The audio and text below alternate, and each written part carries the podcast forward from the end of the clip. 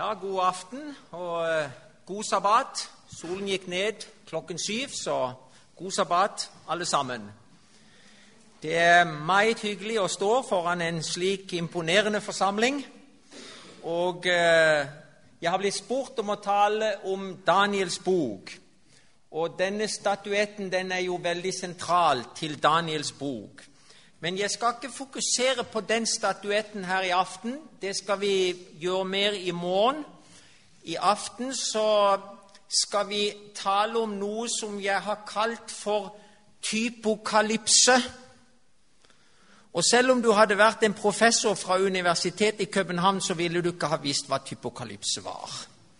For det er bare meg, tror jeg, i denne forsamlingen som vet det, og nesten i hele verden. Så det er et ord som vi bare har funnet på for å gi en beskrivelse av en spesiell struktur som vi kan finne i Bibelen.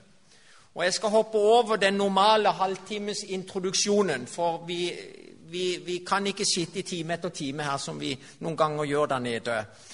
Eh, en typokalypse det er en blanding, en blending, av typologi og apokalypse. Og hva er typologi for noe? Jo, typologi det er en bibelsk struktur som vi finner gjennom hele Bibelen. Og for at vi skal forstå Bibelen, så er vi nødt til å forstå typologi. Og alle teologer vet hva typologi er. Og alle teologer vet hva apokalypse er. Men veldig få vet, nesten ingen vet hva typokalypse er. Hva er typologi? Jo, typologi, det er en, et fenomen fra Det gamle testamentet, f.eks., som har å gjøre med et sted, en person, en hendelse, en institusjon, som da vi forstår bokstavelig, og som vi forstår geografisk til et spesielt sted der i Det gamle testamentet. Dette vil finne en slags oppfyllelse i Det nye testamentet. Så for å gi et godt eksempel så kan vi sette opp Moses på, på skjermen her. Og så kan vi se, For dette er en typisk typologi. Moses.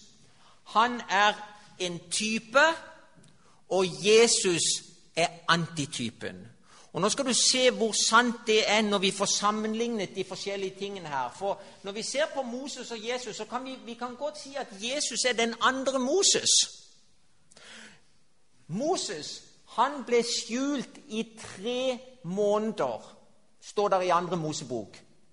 Jesus ble også skjult i Egypt. Er vi alle enige om det?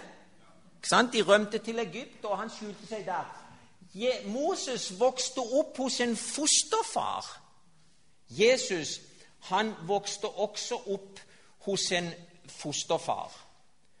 Moses han var leder i landet, eller lederen i landet hvor Moses bodde, drepte barna i det landet. Det har vi lest om også i Bibelen. Alle guttebarna til jødene skulle drepes. Ble, det, ingen, ingen, det ble ikke tillatt at nye børn ble født i Egypt. Og Slik var det også når Jesus ble født. Lederen i, i Israel den gang han sørget for å drepe alle barna, to-tre år og yngre. Og Det var Herodes. Eh, Moses ble lagt i en ark. Jesus ble lagt i en krybbe. Moses skulle frelse israelsfolket. Jesus skulle også komme til å frelse israelsfolket. Moses ble døpt i Rødehavet. Du vet Han gikk gjennom Rødehavet med disse to millioner jøder og andre som valgte å følge med jødefolket. Jesus han ble døpt i Jordan.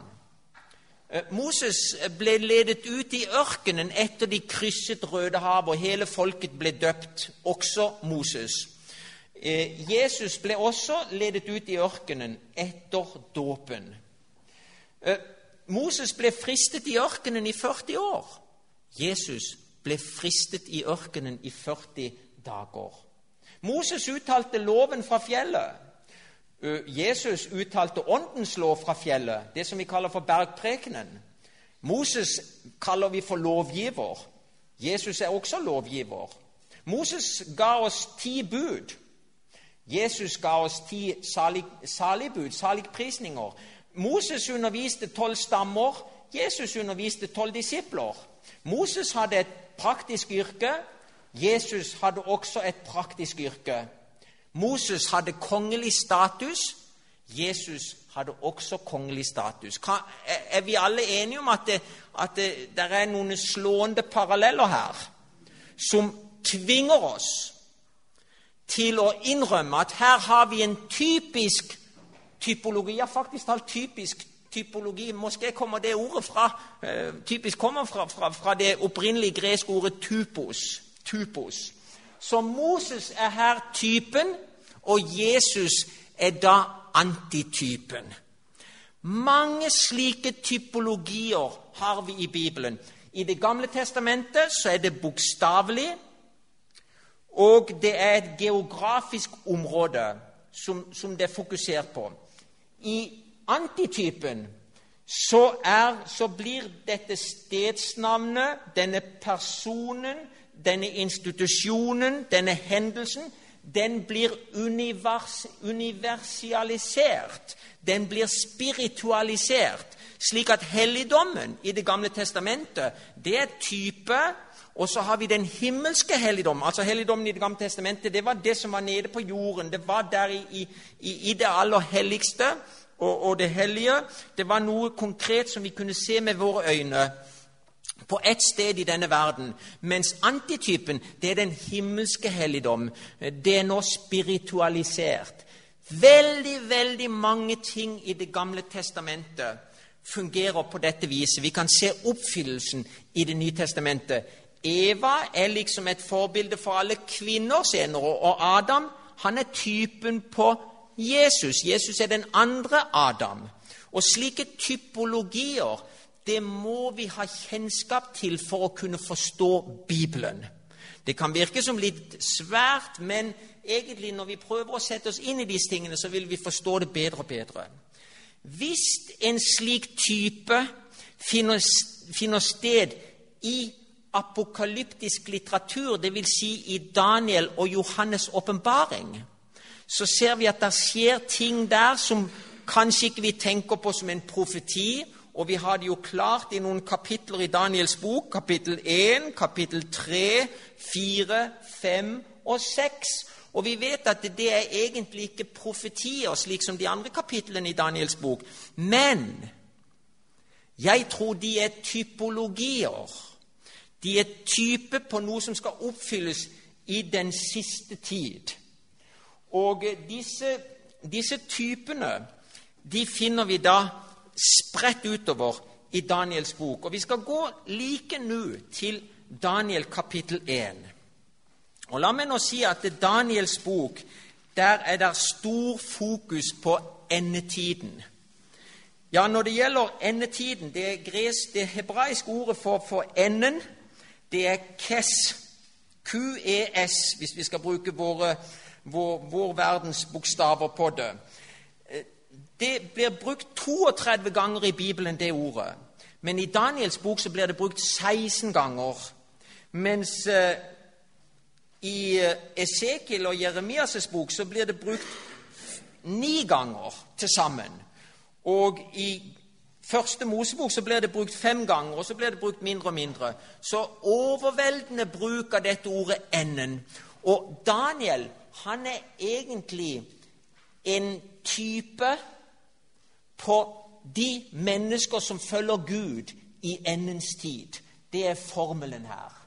Okay? Så når du studerer Daniel og hans opplevelser der i Babylon, så vil du se at disse opplevelsene Daniel levde gjennom, og hans venner, de opplevelsene vil vi som lever i endens tid, også oppleve. Det er et mønster her. og La oss se her i begynnelsen i Daniels bok, kapittel 1. Så står det i de første versene I Judas konge Joakims tredje regjeringsår dro Nebukaneser kongen i Babel til Jerusalem Ja, jeg kan jo lese det herifra. Ja, vi leser det her. Eh, til Jerusalem og kringsatte det. Og Herren gav Judas konge Joakim i hans hånd, og likeledes en del av karene i Guds hus, og han førte dem til Sinias land, til sin Guds hus. Han lot karene sette inn i sin Guds skattkammer. Og kongen sa til Aspena, sin øverste hoffmann, at han skulle ta med seg noen av Israels barn, både av kongeheten og, og av de fornemste. Her får vi et veldig beskrivende bilde av de to store apokalyptiske byene i Daniel og Johannes' åpenbaring. Og de to byene heter Jerusalem og Babylon. Og Gjennom hele Bibelen så kan du lese om disse to veldig sentrale byene. I dag er det Moské, Beijing og Washington, eller Moskva og Washington, eller uh, Washington og London. Jeg vet ikke, men i Bibelen og i den apokalyptiske verden spesielt så er det Jerusalem og Babylon. Og Jerusalem representerer der Gud blir tilbedt på den riktige måten, mens Babylon representerer der Gud blir forvrengt, der Gud ikke blir tilbedt slik som han skal bli tilbedt. Det representerer et sted man har falt vekk fra den sanne lære. Så her ser vi hva Nebukadneser gjør når han kommer til, til Jerusalem. Han tar de hellige karene i tempelet i Jerusalem. Han altså kringsetter Jerusalem, hans soldater løper inn, og de tar med seg fanger. Og de tar med seg hellige kar fra tempelet i Jerusalem. Hvor blir disse karene, gullkarene, bevart når han tar de tilbake til Babylon? Jo, de blir bevart i hans tempel i Babylon, dette hedenske tempelet. Så her har vi faktisk talt en slående beskrivelse av hva Babylon er. Babylon er en religion som har blandet løgn og sannhet i en stor, stor gryte. Og så tror man at dette er sann teologi. Men Daniels bok og Bibelen for øvrig avslører for oss at dette er ikke sann teologi.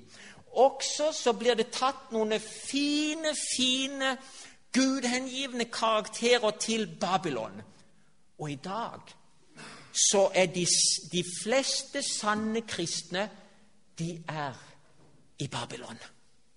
Bare de færreste, de færreste av de sanne kristne er i vår menighet, f.eks. Og jeg våger å si det. Nå, nå, skal jeg sette noe sjokk inn i folket her, så vi, så vi kan få, få tankegangen opp litt. Jeg tror det er flere sanne kristne i den katolske kirke enn det er i syvendedagsadventistmenigheten. Er de enige med meg i det? Kan, kan, vi være enige om at det er flere sanne kristne i den katolske kirke enn i adventkirken? Ja, det tror jeg vi kan slå fast ganske sikkert. Men det er jo bare Gud i himmelen som vet hvem som er sanne i denne verden. Hvordan kan jeg si at det er flere sanne kristne i Babylon enn det er i, i, i vår menighet? Jo, for eksempel så vet vi jo at det er over én milliard katolikker. Og det er bare 18 millioner adventister. Så det skulle bare mangle at det er flere sanne der. Slik var det med Daniel. Han ble plassert i Babylon. I dag så har Babylon mange sanne, gudfryktige kristne mennesker. Så Derfor må vi aldri fordømme noen mennesker når vi skal snakke om bibelske profetier. Vi snakker hele tiden om systemer. Så når jeg snakker om Amerika, litt nedsettende noen ganger, for det står nemlig om Amerika i Johannes' åpenbaring kapittel 13, så, så vil ikke jeg fordømme alle amerikanere. Det er mange fine amerikanere. Men det systemet som Amerika en dag vil bli, og det går med raske skritt mot der Hvis noen av dere fulgte med på det som skjedde i går, så går det med veldig raske skritt. Men vi har ikke lov til å fordømme enkeltindivider i denne sak. Så her har vi altså det første kapitlet som setter tonen for det hele.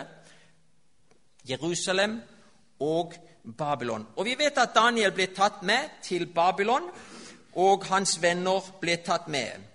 Og eh, I vers 2 så står det at Herren gav Judas konge Jojakim i hans hånd. Og vi kan eh, lære at det er Gud som bestemmer det som skjer i denne verden. Hvis Gud vil ha noe gjennomført, så har han tusen knapper å trykke på. Og vi noen ganger blir fortvilet når vi ser nyhetene, når vi ser all den elendigheten fremfor oss. Så tenker vi er det noe håp oppi alt dette. Vet du, Der ikke vi ser noe som helst løsning, der har Gud tusen løsninger. Han har full kontroll. Men han elsker oss, og han venter på oss. Og han venter at vi skal reagere og spre evangeliet om Jesus Kristus. Og spre det budskapet som mennesker trenger å høre i denne tid. I vers 9 så står det Gud lot Daniel finne velvilje og barmhjertighet hos den øverste hoffmann. Det er slik at uh, Gud kan gripe inn i våre sinn. Og Jeg husker for mange år siden når jeg arbeidet som trucksjåfør. Så var det en sjef på jobben, og jeg tror nærmest han var psykopat. Han er død nå, så jeg kan uttale dette her. Jeg tror han var psykopat. Og jeg var meget bange for denne mannen. Og en gang så så ble, jeg, så, så ble, jeg, syk, så måtte jeg være hjemme, og jeg gruet meg så for å gå på arbeid. Og da kunne jeg be til Gud. Og så kunne jeg be Gud, du som har all makt, du som kan gripe inn i hjernekombinasjonene til oss mennesker, kan ikke du gripe inn i hjernen til denne her syke mannen, slik at ikke han er veldig hissig på meg når jeg kommer på, på arbeidet? Og jeg kom på arbeidet, og han smilte som alt, alt var ok. Og i mitt hjerte så vet jeg at Gud grep inn der. Gud kan gripe inn. Han har makt til å gripe inn i menneskers sinn. Vi må be ham. Gud er allmektig. I vers eh, 17 så står det for, for, du vet, De gikk gjennom en test der i Babylon. De, Daniel og hans venner de skulle få spesiell mat og spise og, og, og, vin og drikke og alt dette. Og Daniel og vennene hans de var vant med å holde en veldig strikt diett. Og de fulgte reglene som står i Mosebøkene. Og, og, den maten som de serverte i Babylon, den var helt i strid med de prinsippene som jødene hadde lært der i Israel. Så når jødene kom over til Babylon og ble tvunget til å spise maten til Nebukaneser, så var det noe som, som gikk hardt inn på dem. Og Daniel hadde en slik sår samvittighet. Og han ville heller dø enn å synde mot Gud. Så han ba den øverste hoffmannen om ikke han kunne få lov til å, å få en annen mat. Og så sa han, prøv oss i ti dager om ikke vi ser bedre ut når vi spiser denne vegankosten. Det står det om i første kapittel i Daniels bok. Og han gjør det. Og det viser seg det at Daniel så mye bedre ut og var mye friskere og var mye mer intelligent, smart, enn alle Babylons vismenn. Og det står her i vers 17 og Gud gav disse fire drenger, og gutter, kunnskap og forstand på all slags skrift og visdom, og Daniel skjønte seg på alle slags syner og drømmer. Så hvor kommer visdommen fra? Den kommer fra himmelen. Hvor kommer kunnskapen? Den kommer fra himmelen. Det er Gud som gir disse tingene. Og eh, det skal vi, det skal vi huske på, at vi tilber en Gud som har, som har enorm kraft og Når det gjelder dette med at Daniel var så opptatt av å følge helsebudskap, og sånt noe, kan vi overføre det til vår tid? Er det slik at Guds folk i dag må ha skarpe hjerner? Er det slik at Guds folk i dag må være uh, fit for fight, som man sier i Amerika? Er det slik at vi skal være i så god form som, som vi klarer å være? Jo, det er meningen, det.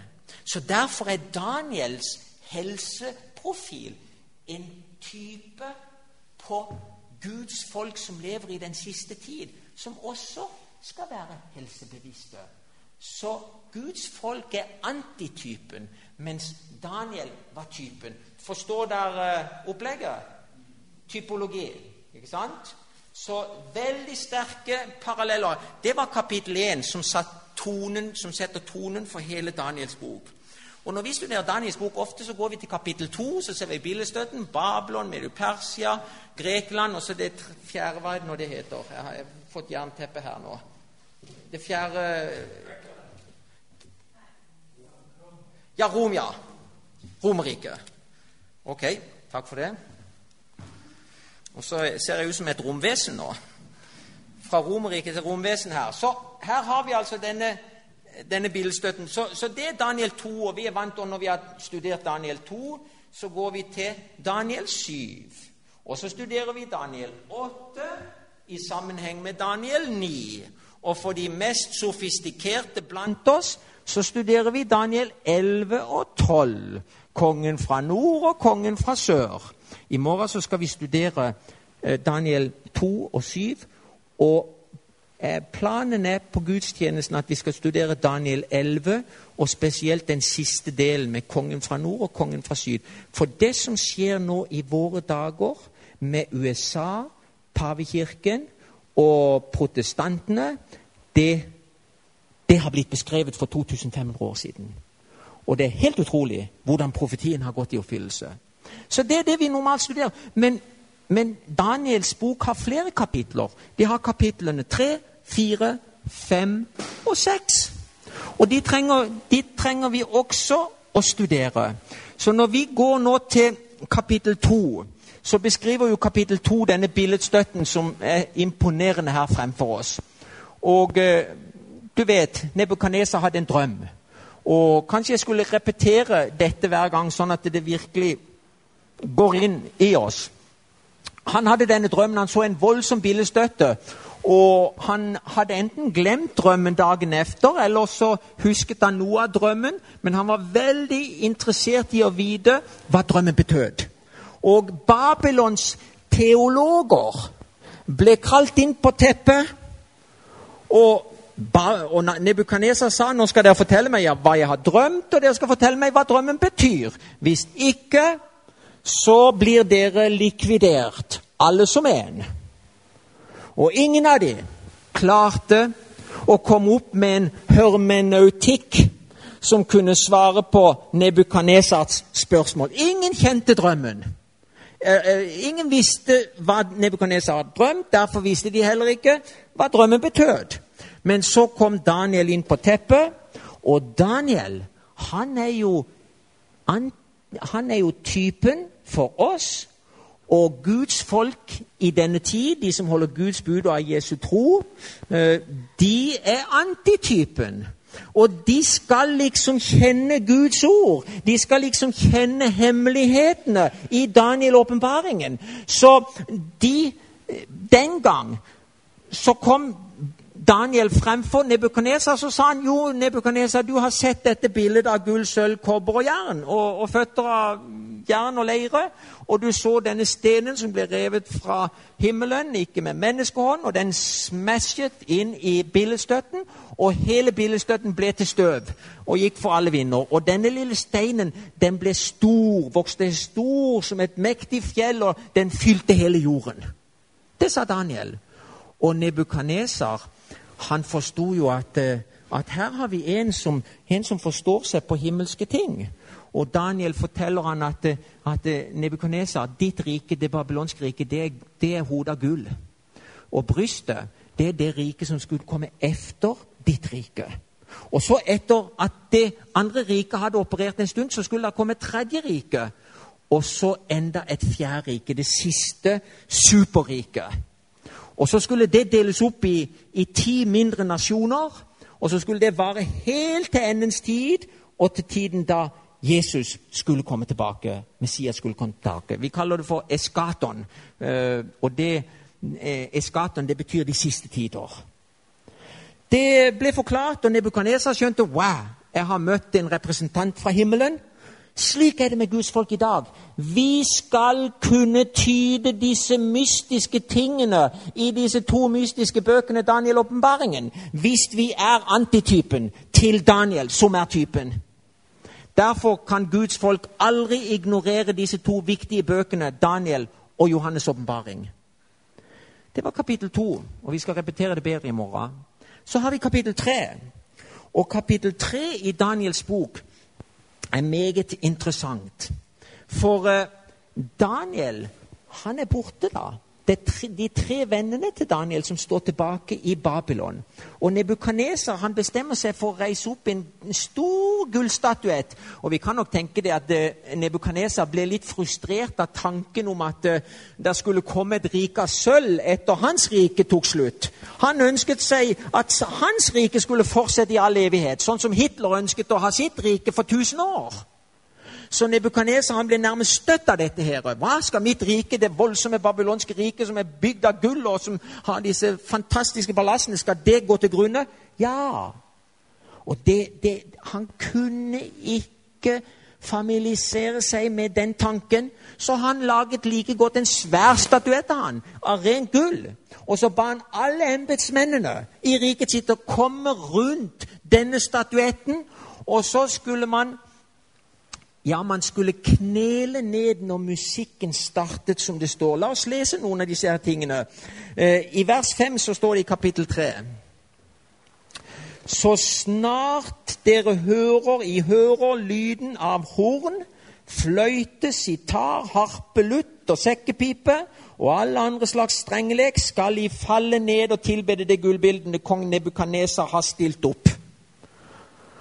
Så musikk er faktisk talt en integrert del i denne avgudsdyrkelsen som fant sted på den tid.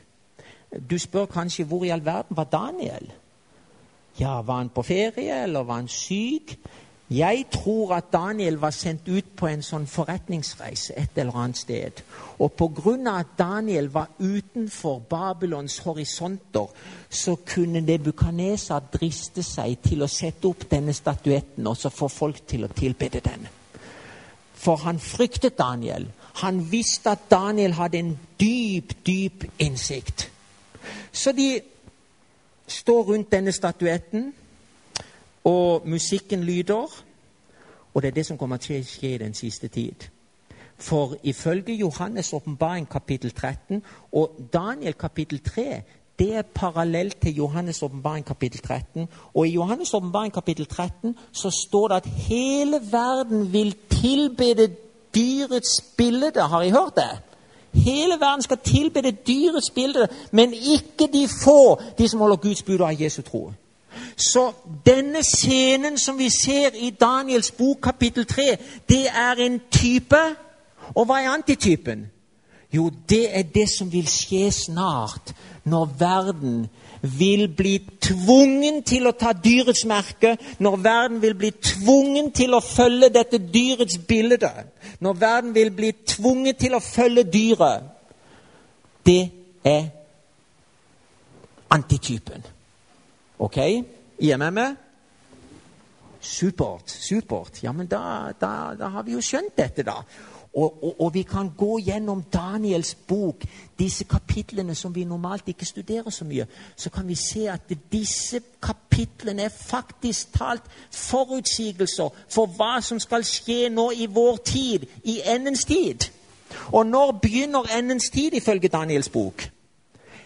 Endens tid begynner etter de 1230 årene utløper. Og de 1230 årene og det har vi studert i kjelleren mange ganger. De 1230 årene, det er liksom én dag er det samme som ett en, et, en dag er det samme som ett år. I disse profetier.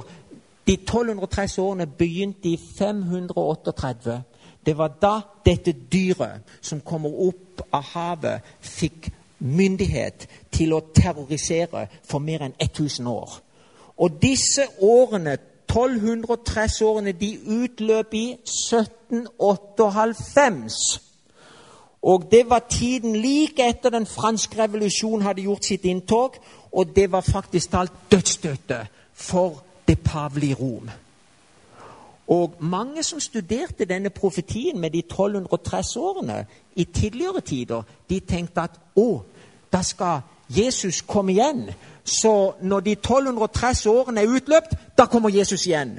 Så mange for 500 år siden, 600 år siden, 700 år siden, når de studerte disse tingene, så tenkte de når de 1230 årene er over, så kommer Jesus igjen. Men Johannes' åpenbaring sier følgende Dødsåret ble lekt, og hele jorden undret seg og fulgte efter dyret.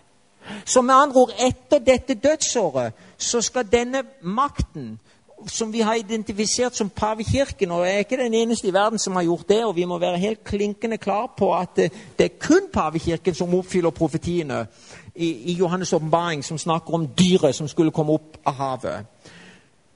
Dette, dette ble oppfylt. Dette har blitt oppfylt. Så, så vi, vi kan slå fast at 1798 det var bare begynnelsen på slutten. Det var bare begynnelsen på slutten. For hvis dyret fikk sitt dødsår lekt, så skulle dyret på en måte bli gjenoppvåknet fra døden, og så vil den ha en karriere, og vi vet ikke hvor lenge den karrieren vil, vil vare. Men vi vet at i disse dager så er dette dyret det er i full aktivitet, og det er så i toppform som det aldri har vært før. Og det kunne vi se på TV, hvordan pave Francis bedåret nesten hele Kongressen der. Så dere hvor entusiastisk det var? Og Det var noen få ting som jeg la merke til i den talen. og eh, Måske skal vi komme inn på, på, på disse tingene mer i morgen. Men, eh, men, jeg la spesielt merke til, til, noen få ting som han sa der. Han, han sa blant annet Han sa uh, we, Og jeg leser på engelsk her, skal jeg prøve å oversette. We know that no religion is immune from forms of individual delusion or ideological extremism. Vi vet at ingen religion er immune mot individualistiske delusjoner eller forvrengte tanker og ideologisk ekstremisme. This means that we must be especially attentive to every type of fundamentalism, whether religious or any other kind. Så vi må kikke etter fundamentalistiske, religiøse mennesker. De er egentlig uønsket i denne verden. Det er til og med noen som kaller meg for en fundamentalist. Og hvis vi skal ta paven på ordet her, så er jeg nokså uønsket i hans verden. Så står det her videre Politics og dette, dette, dette syns jeg var Jeg vet ikke om noen kunne oversette for meg. Er det noen som er dyktige i i oversette eh, engelsk til, til, til, dansk. Pevs, vil du prøve når jeg sier Politics is politi yeah. Politics is instead an expression of our compelling need to live as one in order to build as one the greatest common good. Ja, ok.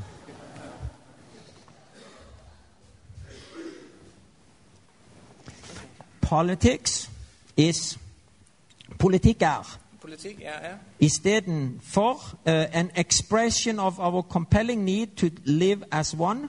I stedet for så er det et uttrykk for vårt uh, ønske uh, og behov for å leve som ett. In order to build as one the greatest common good. For å uh, oppbygge vårt felles beste. Ja, og så forteller han hva som er vårt felles beste. That of community which sacrifices particular interests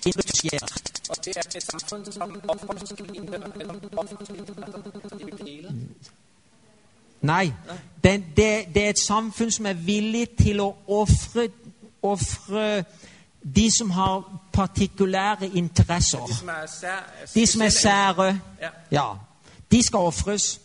In order to share in justice and peace, its goods, its interests. For at i rettferdighet og fred dele de uh som er felles interesse. Ja.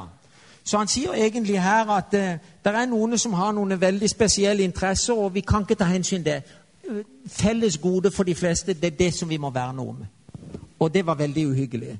Og det var flere, flere ting, Men jeg kommer tilbake til dem i, i, morgen når jeg får lest dette her mer skikkelig. For det, jeg fikk nettopp trykt ut fra Internett. Det var jo tross alt i går det, det skjedde.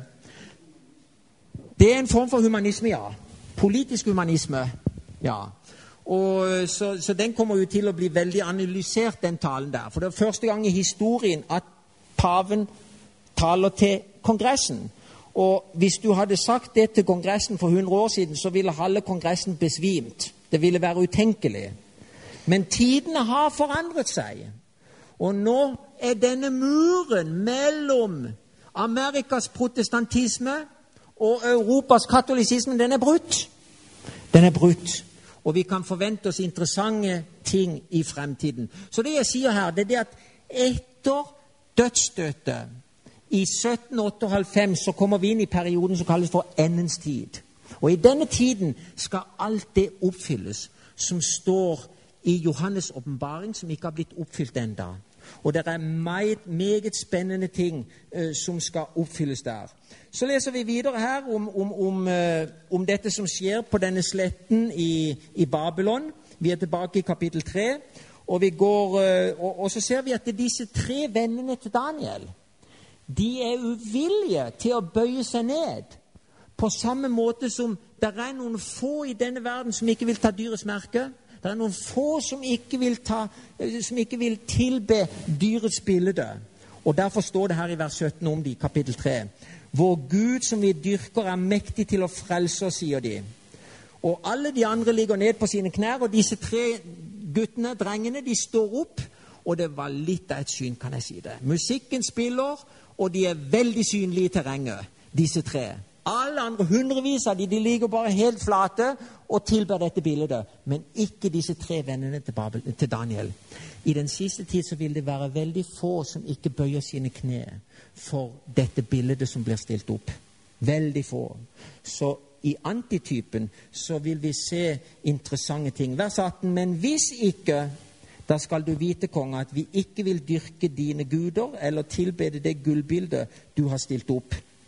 Da ble Nebukadnesa full av harme, og uttrykket i hans ansikt forandret seg idet han så på Sadrak, Masak, Mesak og Abednego. Han tok til orde og sa at ovnen skulle gjøres syv ganger hetere enn de hadde funnet for godt å opphete den. Men vi vet at eh, Vår Herre han sørger for sine barn. Og vi vet at han vil beskytte sine barn. Det vil nok være martyrer i den siste tid. Det sier iallfall Bibelen ut til, å si. Så, så, vi skal ikke forvente oss at det blir noen dans på roser for Guds folk i den siste tid. Men Gud vil verne om sitt folk. For slik var det den gang, når typen fungerte, og slik vil det bli når antitypen uh, trår frem. Og Det var kapittel tre. Og kapittel tre i Daniels bok det forteller om tilbedelse. Hva er den riktige tilbedelsesformen? Og Hvis du går til Johannes' ombaring, så er hovedtemaet i Johannes' ombaring det tilbedelse. Hvordan tilber vi Gud riktig? For det går an å tilbe Gud på den uriktige måten. Babylon tilber Gud på den uriktige måten. Mens Guds folk, de som holder Guds bud og Jesu tro, de vil tilbe Gud på den riktige måten, mens Babylon tilber på den uriktige måten. Og eh, tilbedelse er nøkkelordet i Daniel kapittel 3. Så kommer vi til Daniel kapittel 4.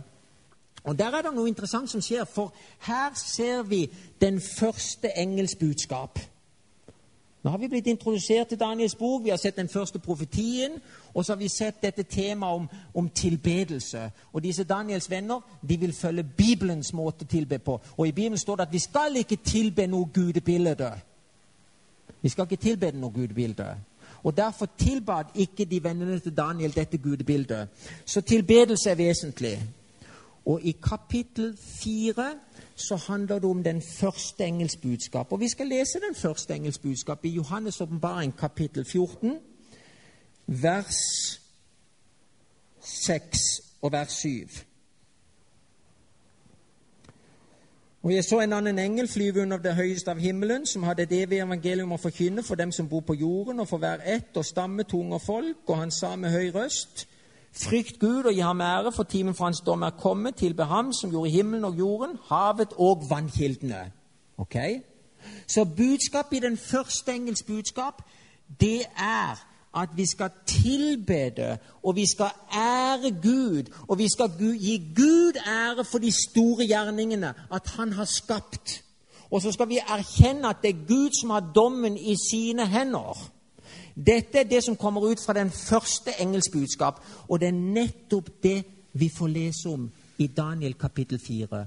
For Nebukaneser, dette er hendelsen som kanskje er det som får omvendt Nebukaneser. Og jeg må jo bare si, hvis det går an å omvende Nebukaneser, så kan alle i denne verden omvendes. For han var en hårnøtt. Han var en skikkelig hårnøtt, men han ble omvendt. Og sannsynligvis så vil vi se Nebukaneser i himlenes rike. Og det er slik når vi blir født, så står der en ond engel, og så står der en god engel ved din mors side. Og din side. Du ligger der som et spedbarn. Og Guds engel har fått i oppdrag å passe på deg, vokte over deg. Mens den eh, onde engelen han har fått i oppdrag å lese på deg så mange byrder og synder og laster som det går an å lese på et menneske. Så når du er 18-20 år, så har du et lag etter lag med synd og elendighet og fordom og all verdens ting over det. Så Satan føler nok at de fleste som vandrer rundt i København på 20 år, de er i hans kontroll. For uh, i dag så Mennesker vi er nedleset med, med dårlige vaner. Det er det som, det, det som, ligger i den moderne tid. Vi lever i Sodoma og Gomorra. Enten du liker å høre det eller ikke, slå på TV-en en sen nattekveld, så ser du at vi lever i Sodoma og Gomorra. Er det noen som er uenig i det, forresten? Nei, jeg tror ikke det går an å være uenig i det. Det er synd på alle kanter. Så det er klart at når Satan har fått lagt alle disse lagene med synd og elendighet på oss, så føler han seg trygg han føler seg trygg på at nei, de er på min side. Og det var det som var tilfellet med Nebukaneser. Nebukaneser hadde lag på lag på lag med synd utenfor seg. Og vet du hva Gud gjorde gjennom Daniel? Han brukte en sånn en stor slegge, og så slo han på, ne på Nebukaneser. Og så ble han slått lag for lag for lag for lag. Og så sto Nebukaneser i kapittel 4 helt naken fremfor Gud. Og så måtte han erkjenne at Gud er den store. Han ble, han ble ydmyket. Han måtte ned på sine knær. Og det skjedde det her i kapittel 4. For Nebukaneser har nemlig en drøm. Han får se i denne drømmen et stort tre som blir hogd ned, eller, og, og, og, disse tingene. Han, og han kaller inn alle de babylonske teologene til å prøve å forklare denne drømmen. Og det er klart, disse babylonske teologene de har ikke peiling. De, de går i mørket, de. De ser ingenting. Så, så, så, så han, han, får ikke noe beskjed fra dem, så han må kalle inn Daniel. Antitypen. Som er Guds folk, som lever i denne tid, i endens tid. For de kjenner Bibelens mysterier. Guds folk har lest Bibelen. De har ikke hørt så mye på teologer og biskoper og, og, og alle andre medier. De har gått rett til Bibelen. Og Derfor kjenner de Bibelens mysterier. Så Daniel han kommer til Nebukaneser, og så forteller han Nebukaneser like frem eh, hvordan tingene har seg. Og Vi kan gå rett der til vers, vers 25 i kapittel 4. Og der står det eh, vers 25. Du skal bli utstøtt, sier Daniel. Det er sånn Daniel fortolker denne drømmen til Nebukaneser. Du skal bli utstøtt fra menneskene, og din bolig skal være hos markens dyr, og urter skal du ete liksom oksene. Og med himmelens dugg skal du vetes, og syv tider skal skride fremover deg, inntil du sanner at den høyeste har makt over kongedømmet blant menneskene og gir det til den han vil. Nå skal vi forstå at eh, Nebukaneser fikk denne sykdommen, en sjelden sykdom, og, og, og disse ekspertene har funnet navnet på denne sykdommen. Og Det går ut på at man lever som et dyr ute i villmarken, og man er ikke interessert i å ha kontakt med mennesker, og man spiser det, det, det naturen i skogen har, har å by på. Og det er visst en, en, en, en, type sykdom. Og den sykdommen led Nebukadneser. Han så ut som et uvesen etter en stund. Håret vokste i alle retninger, og negler og alt sammen vokste. Og, og, og, det var en straff. Hvorfor? Jo, fordi at Nebukadneser hadde blitt stolt. I den første engelske budskap står det 'Frykt Gud og gi ham æren' for timen for hans dom er kommet. Nebukadneser hadde ringaktet det å gi Gud æren. Han hadde selv tatt æren, og det skal vi lese om her. Vers 27. Derfor, konge, for uh, Daniel gir råd til kongen etter han har forklart drømmen. Og det har ikke skjedd med Nebukadneser enda. Det har ikke skjedd, men det skjer. Derfor, konge, la mitt råd tekkes deg, og løs deg fra dine synder ved rettferdighet og fra dine misgjerninger ved barmhjertighet mot ulykkelige, om din lykke skal bli varig. Så Daniel forteller den første engelske budskap til ham. Og den første engelske budskap går ut på at vi skal omvende oss. Den første engelske budskap går ut på at vi skal strekke hånden til vår Herre, og han vil ta imot oss, og han vil bevare oss. For oss så betyr det å forkynne Jesus Kristus og ham korsfestet og oppstanden. Det er bare frelse i Jesus Kristus. Og for Nebukadnesar så måtte han omvende seg. Han måtte vende seg fra sine synder. Og så står det i vers 28 Alt dette kom over kong Nebukadnesar. Da tolv måneder var til ende, gikk han en gang omkring på taket av det kongelige palasset i Babel. Og legg merke til det som står i vers 30. Da tok kongen til orde og sa:" Er ikke dette det store Babel, som jeg har bygget til kongesete ved min veldige makt og til ære for min herlighet. Altså, Det er diametralt motsatt av det som ble forkynt i den første engels budskap. For der står det 'frykt Gud og gi ham ære'. Nebukaneser hadde ikke gjort det. Han tok selv æren. Og forresten, i dag så har man funnet de arkeologiske utgravningene og disse her brikkene som man har, disse her mursteinene som han har bygd de svære palassene med i Babylon, der står det faktisk talt Nebukanesas navn på tusenvis av disse brikkene. Visste dere det? De plukker de frem, og der står det 'Jeg, Nebukaneser, har bygd dette'. Så det er arkeologisk bevist at det var en nebukaneser for 2500 år siden som var med på å bygge denne enorme byen Babylon. En av de flotteste byer som noensinne har blitt bygd i denne verden. Ja, er ikke dette store Babylon, som jeg har bygget til kongesete ved min veldige makt og til ære for min herlighet? Før kongen ennu tal, hadde talt ut, kom det brått en røst fra himmelen. Til deg, kong Nebukadnesar, sier, sier nå dette ord. Riket er tatt fra deg. Så her kommer det frem. Det samme vil skje i endens tid. Antitypisk. For uh, de som hever seg opp og ikke vil erkjenne Guds ære, de vil bli slått ned. De som ringakter den første engels budskap, de vil bli slått ned. Den første engels budskap må forkynnes. Den må forkynnes til verden om at det er én som fortjener ære. Det er Gud i himmelen. Så det fjerde kapitlet i Daniels bok, det, det taler om egentlig den første engels budskap. Så kommer vi til det femte kapittelet i Daniels bok. Og vet du noe? Vi skal hoppe litt over det, for, eh, for det har med den andre engels budskap å gjøre. Og også den, den, den, den fjerde engelens budskap i åpenbaring kapittel 18. Så går vi rett til kapittel 6, og det har med den tredje engels budskap å gjøre.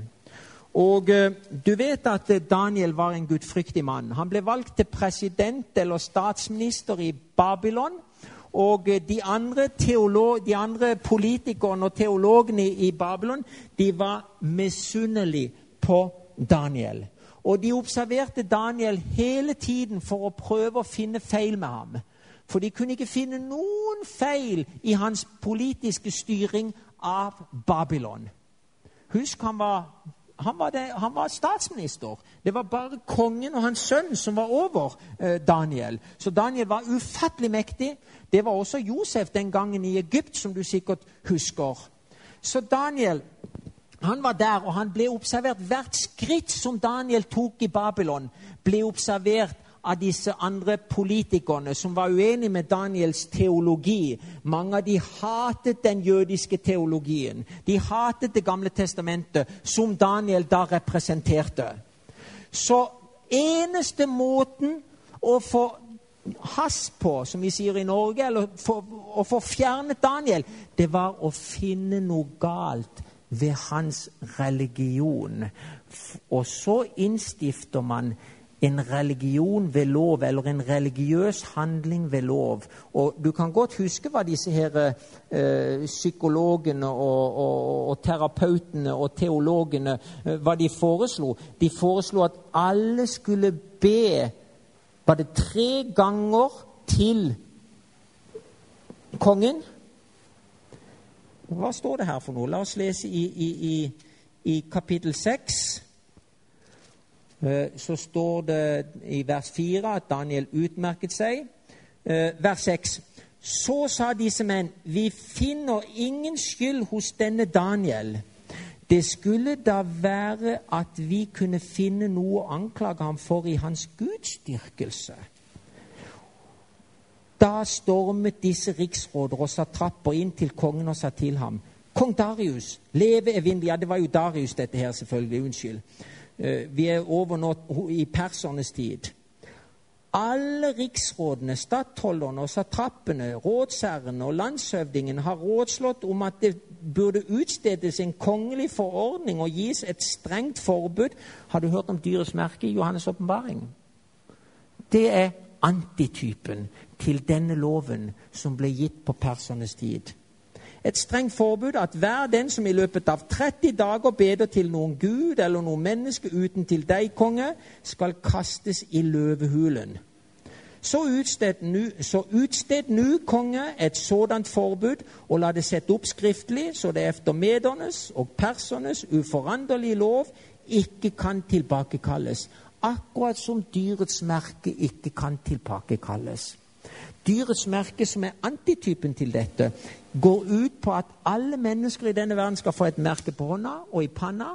Og hvis ikke du har dette merket, ifølge Johannes' oppmaring, kapittel 13 og 14, den tredje engels budskap Hvis ikke du har det merket, så får du ikke lov til å kjøpe eller selge. Du blir utstøtt fra samfunnet. Og det som Satan sine tjenere kommer til å se etter i de som, de som kalles for Guds folk, de som holder Guds bud og er Jesu tro. Deres integritet er helt på topp. De er supermoralske mennesker, og når de hikker på dem, så kan de ikke finne noen feil med dem. Og derfor er det at man lager en religiøs lov som går dem imot. Det er eneste måten å ta knekken på dem. Akkurat det samme som skjedde i Daniel kapittel 6. Det vil skje i vår tid, i endens tid. Og det skjedde. Daniel han, eh, han bøyer seg ikke. Han har integritet. Han vil heller dø enn å begå den minste synd. Og slik er det med Guds folk før Jesus kommer igjen. De vil heller dø enn å begå den minste synd. Så Daniel han blir eh, kalt inn på teppet, og alt dette her, og så blir han kastet ned til løvene. Jeg vokste opp i i, i et hjem som, så, hvor vi hadde et bilde på veggen med Daniel og løvene. Har jeg sett det bildet? Det er flere bilder av det. Det er helt, fantastisk. Daniel står der som en, som en prektig mann, og det er 10-15 løver som bare sitter og ser på ham. Og de, og de, de gjør ingenting. Et gedigent mirakel fra Guds side. Gud vil beskytte sitt folk. Og vi har jo fått gode råd fra mange skrifter. Og et godt råd kunne være å flytte ut av de store byene og flytte til de mindre byene. For det er jo i de store byene som det er mye kriminalitet og elendighet. Og, og, og varselet har sikkert ikke kommet enda, så vi kan godt føle dere trygge i København så langt. Det vet ikke jeg, altså, men det må du finne ut for din egen samvittighet. Men Gud vil beskytte sitt folk. Og du vil se at det er løver og tigre rundt oss. Men Gud vil beskytte oss. Hvis vi bare vil stå trofast på hans side, det var den tredje engels budskap. Daniel overlever og kommer opp, og, og, og denne, denne, perserkongen, som er egentlig veldig glad i Daniel, han, han, jubler av glede. Han ønsket hele tiden å redde Daniel, men han kunne jo ikke forandre denne loven. Den var uforanderlig, slik som dyrets merke også vil være uforanderlig. Og det vil bety uh, Dyrets merke vil, vil, vil, være en uhyggelig ting. Og uh, en dag så vil det komme en lov som vil samle verden i en ny verdensorden. Og man vil si at denne loven vil hjelpe miljøet, denne loven vil hjelpe familiene, denne loven vil samle verden. Denne loven vil ekskludere fundamentalister, sånn som meg og noen andre. Denne loven vil rense verden for ukrutt og ubehagelige mennesker. Da blir det deilig. Da kan vi gå inn i de tusen år og bare fryde oss. Slik var det den gang. Og slik vil det bli nå. Men den gang var det bokstavelig. Den gangen var det lokalt, et, et geografisk område. I antitypen så blir det spiritualisert. Det blir universalt. Og så står vi tilbake nå med den andre engels budskap i kapittel 5. Og det er et veldig spennende kapittel. For det kapittelet det handler om hvordan Babylon faller.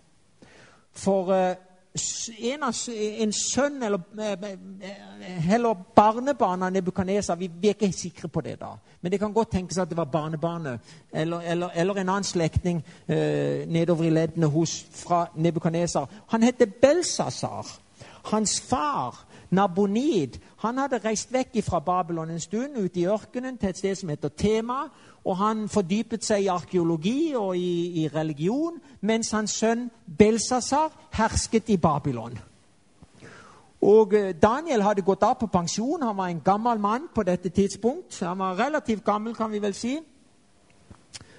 Og, eh, og, og han var litt tilbaketrukket i det babylonske samfunn. Det var i 539, og jeg husker ikke akkurat datoen, men vi har datoen på det. For det er, det er en historiker som heter Herodot, som har beskrevet hele hendelsen, hva som skjedde. Kyros sto utenfor Babylon med hans perserarmé. Og de var ved å innta den store byen som egentlig man trodde var uentagelig. De hadde en gigantisk mur rundt Babylon. Og den var visstnok eh, var det 20 meter høy noen steder, og den var dobbelt flere steder, og den var uinntagelig. Og de hadde mat for årevis inne i Babylon. Så selv om denne mektige armeen sto utenfor, perserkongen sto utenfor, så, så, var ikke det noe som, som gav Belsasar søvnløse netter. Han festet, og han hadde det show der med sine, si, si, si, sitt folk, og, og de hadde et svært party en kveld. Og Du kan lese om dette partiet i Daniel kapittel 5. For da kommer de, og, og, og, de drikker masse alkohol, og festen den går, og det svinger skikkelig der. Og så plutselig så, så sier uh, Belsazar Hent de hellige karene som Nebukadnesa hentet i Jerusalem. Hent ifra tempelet, dette her, vårt, vårt, vårt beltempel i Babylon. Så skal vi drikke vin ifra de hellige karene som tilhørte tempelet i Jerusalem. Så blasfemien den når ingen grense her. Så de kommer inn med disse gullkarene, som egentlig symboliserer Kristus og de høyeste og mest hellige ting i denne verden. Og her har de full fest. Og så tar de disse hellige karene og så skjenker de vin oppi, og så drikker de og danser. og Du kan, ja, du kan bare slå på TV sånn rundt klokka 12-1 om natta, så ser du de scenene. Og, og, og, og der har de. Og plutselig så viser det seg en skrift på veggen. Er det noen som husker hva det sto der? Ja, stemmer det. Vi kan, eh, skal vi se om vi finner det her. Mene, mene. Mene, mene, tekel, ufarsin. Og det betyr telle, tellet, veid og de deler. Så, så, så, det som skjer da, det er veldig interessant. For når, Nebukan, når, når Belsazar ser dette, så begynner han å skjelve i beina. Og Bibelen forteller visstnok at knærne de går inn til hverandre. Og det som den egentlig beskriver, det er det at han, han gjør i buksen. Han er så bange. Selv om han er full, så er han redd. Så, så fulle mennesker kan også bli bange. Det er, det er Belsazar et bevis på. Så han står der, og han skjelver. Og han vet at eh, wow, dette var uhyggelig. Han får se denne skriften på veggen. Og, eh, og, og han forstår ingenting. Dette er jo, dette er jo høyst overnaturlig. Og, og, dette er en skjebnes time for ham. Og så og så, kaller han, og så kaller han inn sine babylonske teologer til å fortolke dette som står på, på, på, på veggen. Og disse babylonske teologene de kommer med sine store verker, teologiske verker, og de, de kommer med enorme utdannelser. Noen av dem har tre-fire doktorgrader, og, og, og, de står parat der til å fortolke det som står på veggen. Men, eh, men det er ingen av dem som forstår det som står der. Og så er det at, at det, dronningen uh, kommer inn på, på, banen. Jeg tror hun er en del av festen. For jeg tror hun, er, hun, virker å være en, en, en forsiktig kvinne som, som, som, frykter Gud i himmelen. For hun sier til, til Belsasar Belsasar, det er en mann som tjente din far uh, og din bestefar. Og eh, Han heter Daniel, og han forstår seg på dype ting.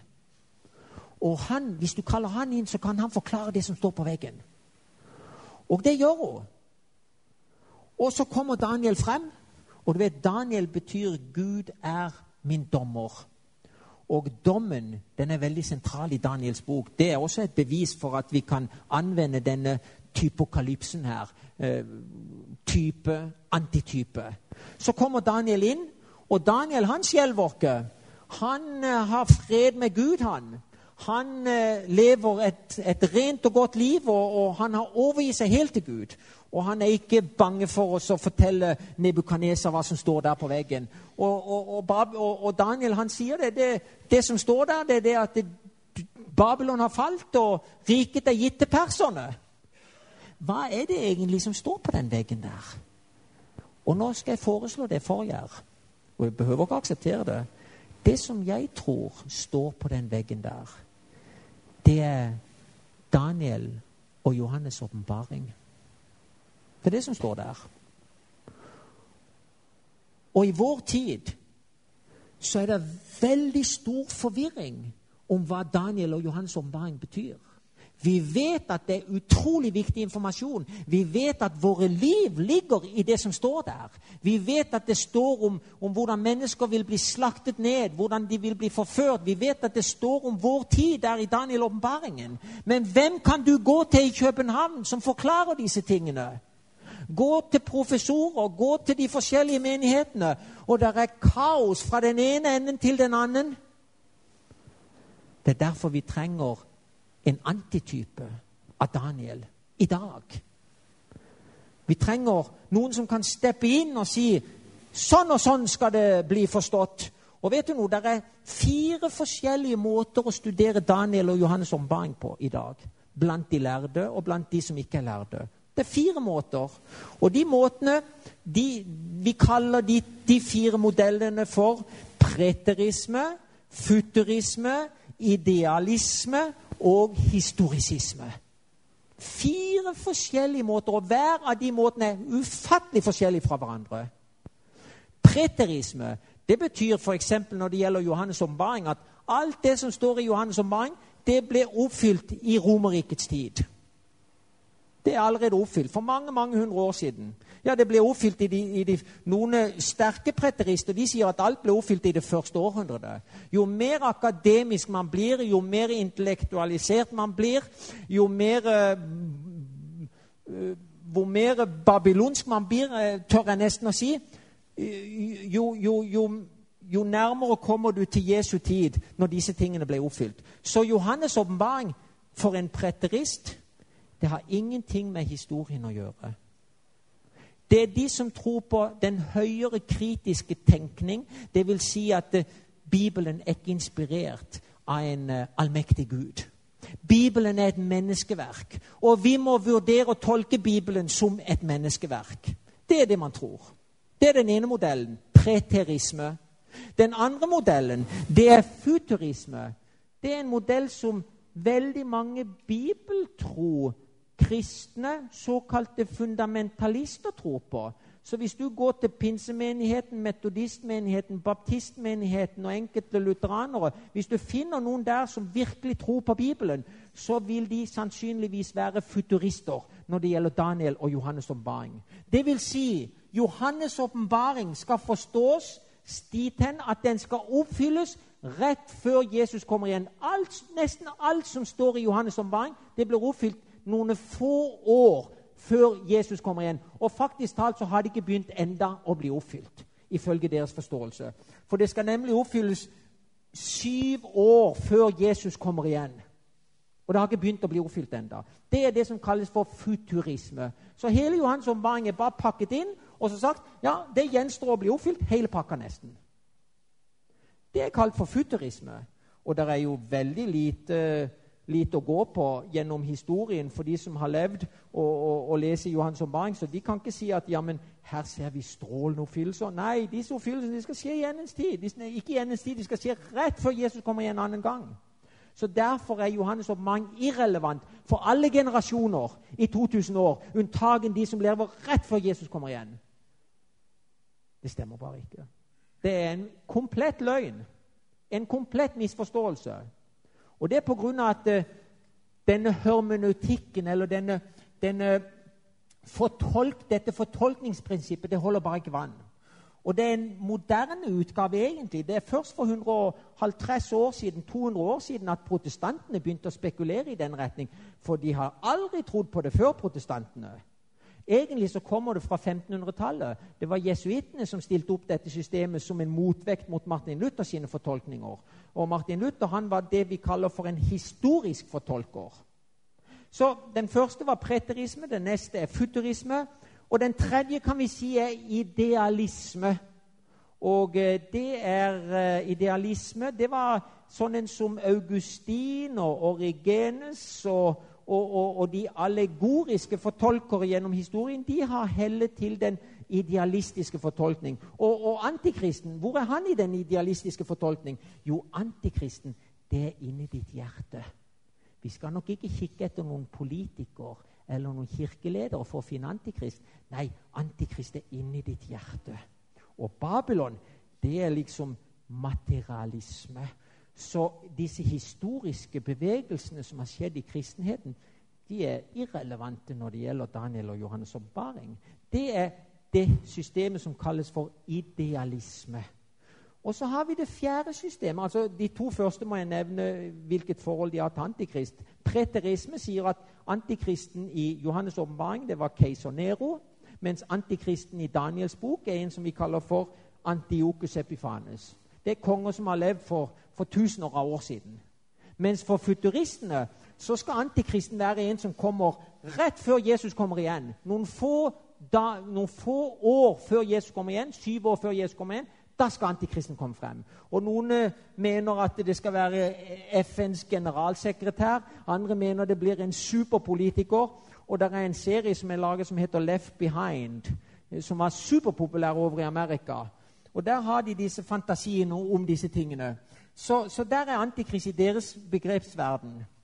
Den fjerde modellen, den som har vært den modellen som protestantene tradisjonelt har fulgt, og som faktisk talt fortolkere har fulgt eh, helt siden Jesus' tid. Og i middelalderen, fra 500 til ca. 1000 etter Kristus, så, så, var den på lavbluss, men det var fortsatt folk som, som heldet til den historiske fortolkningen. Men når vi kommer til 1200-1300-tallet, så er det flere og flere som, som, som blir fullblods historiske fortolkere. Og når vi kommer til Wycliffe, som levde sånn rundt 1350 så er han en, en, historisk fortolker, og Johan Hus er en historisk fortolker. Og, og disse valdenserne de historiske fortolkere. Og Martin Luther han var en historisk fortolker til fingertuppene sine. Han var superhistoricist.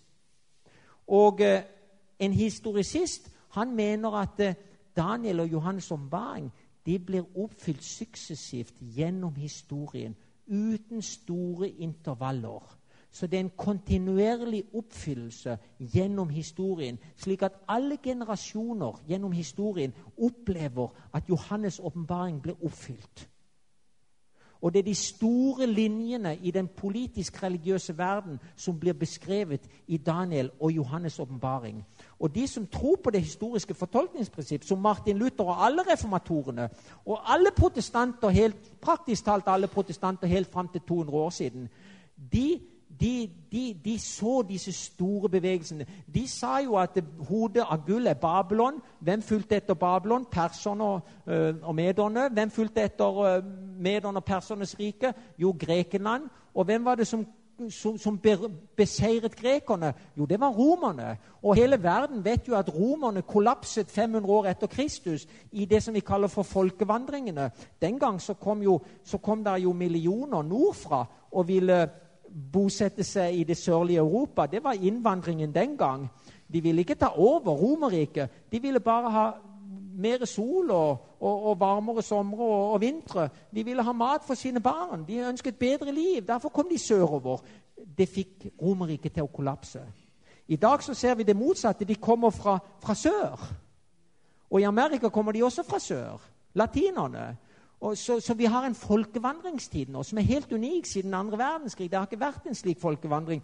Egentlig så, så kan den komme opp i dimensjoner à la det vi så den gangen Romerriket kollapset.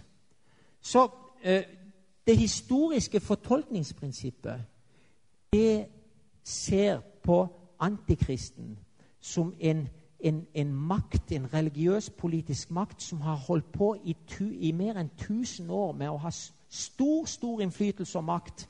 Og eh, eh fra 538 til 1798 så Du burde sjekke disse årstallene. og du, Man må gå litt dypt i kildene, for, for eh, det er ikke det enkleste i verden å finne ut av disse tingene. Men det historiske fortolkningsprinsippet det holder mål. Og eh, jeg skal lese opp hvorfor det historiske fortolkningsprinsippet er det beste. Og Daniel, antitypen til Daniel i dag følger det historiske fortolkningsprinsippet. Det er min fulle overbevisning. Det historiske fortolkningsprinsippet det ble brukt av Daniel. Det ble brukt av Kristus. Matteus 24 det er basert på det historiske fortolkningsprinsippet. For Jesus han starter med Jerusalems fall, og så går han gjennom historien i Matteus 24, og så når han klimakset ved tidenes ende når han skal komme tilbake. Det er nærmest en kronologi fra begynnelsen til slutt, suksessivt gjennom historien. Jesus brukte det. Eh, det er et system som går ut på at du må bruke hele Skriften for å forstå det.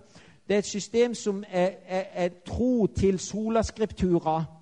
Kristus er i sentrum i dette systemet. Og det har blitt brukt av alle, brukt av alle kristne i de 2000, altså så mange kristne gjennom tidene. Det, det, har, vært, det har vært det standard fortolkningsprinsippet gjennom tidene. Augustin utfordret det på 400-tallet. Men uh, en som heter Joakim fra Florence, bringte oss tilbake til dette systemet 600-700 år etterpå. Og jeg kunne, telle, jeg kunne, gå gjennom hele denne her listen. Det som er poenget her, det er det at uh, Daniels bok forteller på denne typologiske eller typokalyptiske måten forteller Daniels bok hva vi kan forvente oss i vår tid. Dette er overhodet ikke noen, uh, noe bevisførsel for at Daniels bok er en bok vi kan stole på. Dette er bare en sånn en ren utleggelse jeg har lagt frem for dere i aften. I morgen så skal vi bevise fra historien og fra Skriften at uh, Daniels bok er en gudinspirert bok. For hvordan i all verden kunne Daniel skrive for 2500 år siden at uh, Romerriket ville kollapse og bli delt i ti mindre nasjoner. Hvordan kunne Daniel for 2500 år siden beskrive det pavelige Rom som vokser frem, og beskrive det uh, å ha 1230 år å boltre seg på? Hvordan kunne Daniel vite disse tingene? Jo, bare guddommelig innsikt kunne, kunne, kunne fortelle Daniel disse tingene. Og for mange mennesker gjennom tidene så har Daniel-åpenbaringen vært selve beviset for at Bibelen er en sann bok.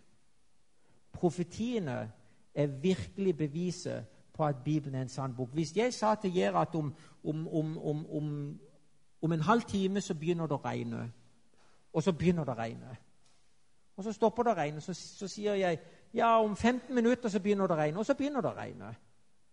Så vil jo jeg tenke Wow, han Jørgensen han er jo virkelig, han må ha kontakt med høyere makter. Slik er det med Bibelens profetier. De har forutsagt det som skulle komme, og det har kommet.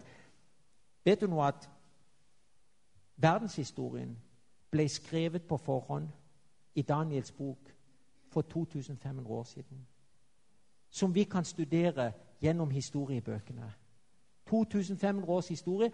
Det kan vi studere gjennom historiebøkene. Men Daniel skrev historien lenge før den fant sted.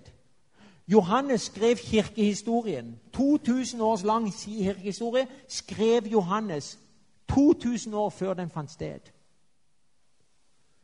Og for meg så er det tvingende beviser på at uh, wow, denne boken kan vi virkelig stole på.